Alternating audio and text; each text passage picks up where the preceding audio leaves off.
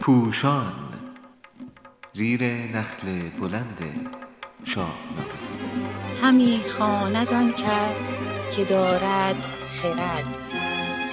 شماره پانزدهم ترک خردمند. چاپ شده در روزنامه اعتماد در تاریخ یازدهم آبان ماه 98 نویسنده علیرضا قراباقی. مدیر گویندگان همامه زارعیان. گوینده مریم قریب‌ورد عدهای تورانیان شاهنامه را بر پایه اوستا قبیلههایی آریایی می‌دانند که برخلاف نیاکان ما به ارن بجا یا ایرانبیج نیامدند. به کشاورزی و یکجانشینی نپرداختند و همچنان در مرغزارهای پهناور اوراسیا کوچنشینی را دنبال کردند و خود را تور یا دلاور نامیدند. این نظر با شاهنامه که سلم و تور و ایرج را فرزندان فریدون می‌داند همخوانی بسیار دارد. گروههای دیگری هم هستند که کوشیدهاند تورانیان و ترکان را بر پایه مروج الذهب مسعودی در سده چهارم دو نژاد جداگانه به شمار آورند. یا آنچنان که کاشغری در سده پنجم در فرهنگنامه خود نوشته است آنان را یکی قلمداد کنند. جمعی بر این باورند که فردوسی برای مخالفت ضمنی با قدرت گرفتن ترکان غزنوی آگاهانه تورانیان را ترک نامیده است.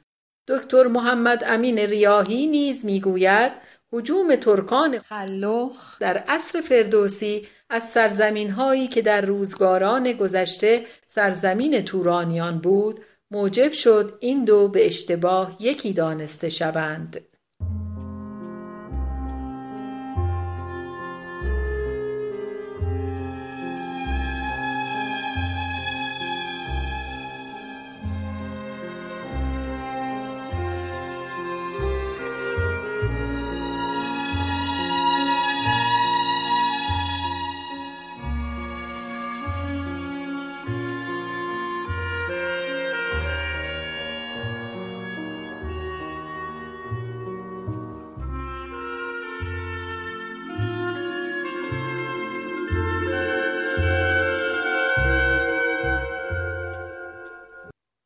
کسانی که شاهنامه را نخوانده اند یا مغرضانه میکوشند وحدت ملی ایرانیان را که هزاران سال دست در دست هم زیسته اند برهم بزنند فردوسی را نژادپرست و ضد ترک می‌خوانند.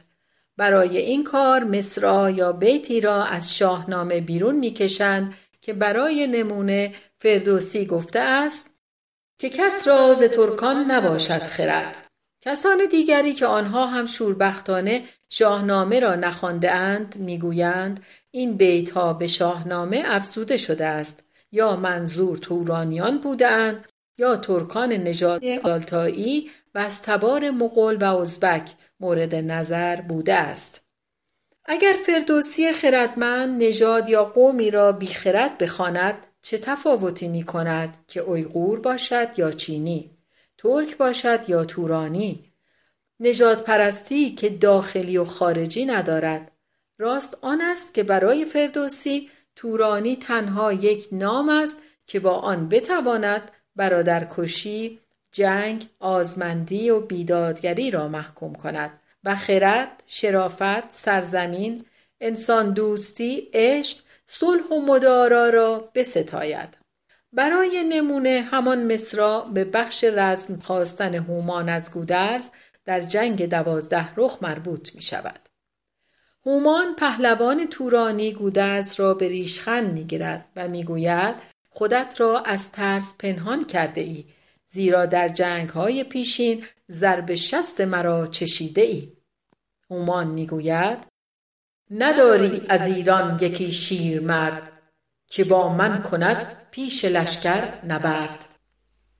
فردوسی نه تورانیان نه ترکان و نه هیچ قوم و نژادی را خوار نمی شمارد. او تابلویی از جنگ ها می کشد که اثرگذار باشد.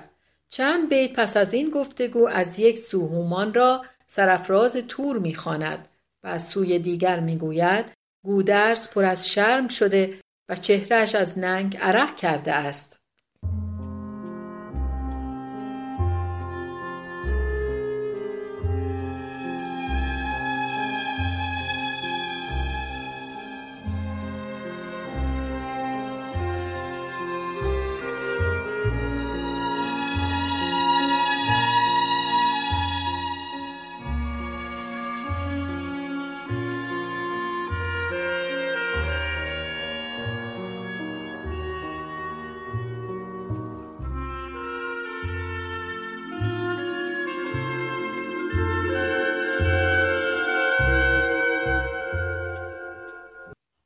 بخواهیم بیتها را چنین مغرضانه برگزینیم می‌توان هر نتیجه دلخواهی را بر شاهنامه تحمیل کرد. حتی می‌توان گفت فردوسی یک نژاد پرست ضد ایرانی بوده است. زیرا مهراب پس از آنکه از عشق زال و رودابه با خبر می شود به دختر خود چنین پرخاش می کند بدو گفت که ای شست مغز از خرد ز برگوهران این کی اندر خورد؟ که با اهرمن جفت گردد پری که من تاج بادت من انگشتری. گر از دشت قحطان سگ مارگیر شود مغ ببایدش کشتن به تیر. یعنی ایرانیان را پست نژاد و بدگوهر اهریمن و کمتر از سگ می‌خواند و کشتن آنان را واجب می‌داند.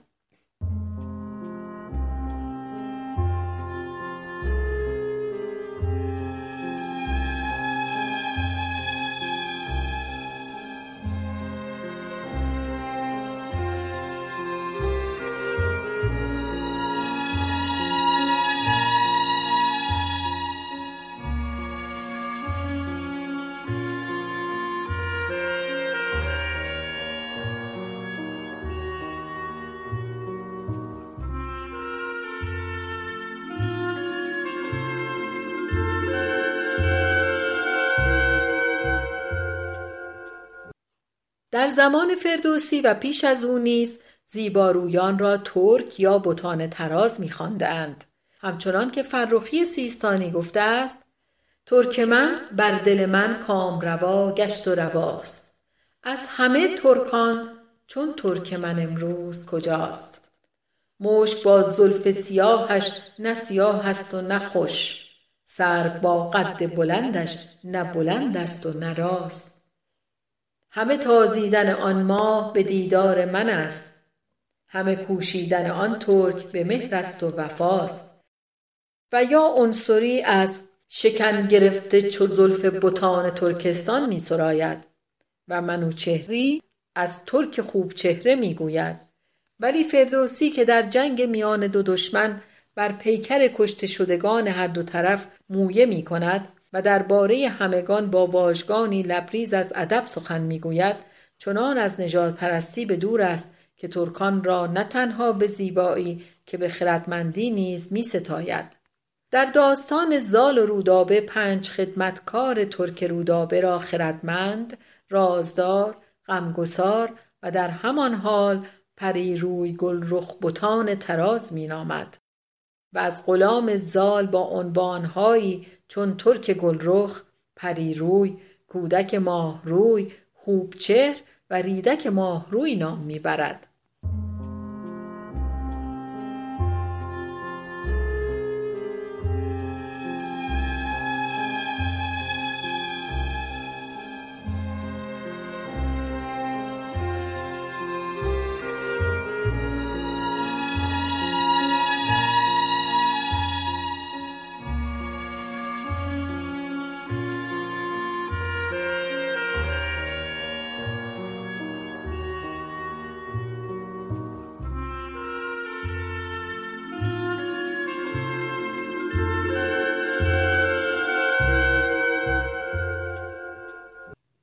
ریدک برخلاف آنچه بعضی پنداشتند ربطی به غلامبارگی ندارد این واژه از ریتک زبان پهلوی آمده و به پسران به ویژه زیباروی تا زمانی که هنوز ریش در نیاورده اند و به اصطلاح مرد نشده اند گفته می شده است.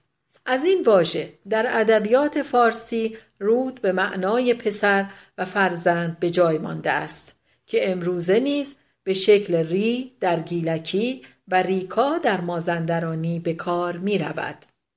رودکی پیش از فردوسی از ریدکان مطرب فرخی در عصر فردوسی از ریدکان زیبا با ساقیان دلبر و منوچهری در همان زمان از ریدکان سیمساق می نویسد. ریدک واژه ای نیست که معنایی ناپسند و اهریمنی داشته باشد. در کتاب خسرو قبادان و ریدکی که به زبان پهلوی از زمان ساسانیان به جای مانده است می‌بینیم که ریدک خسرو شیروان از خانواده ای توانگر بوده و دبیری و سوارکاری و نوازندگی و ستاره شناسی می‌داند. اینکه ساقی و نوازنده یا خدمتکار شخصی از ریدکان و زیبارویان برگزیده می شده اند و ترک خوانده می شده اند خارداش نیست. فراموش نکنیم که همسر رستم، بیژن، کیکاووس، سیاوش و شماری دیگر از پهلوانان و شاهان ترک بودند.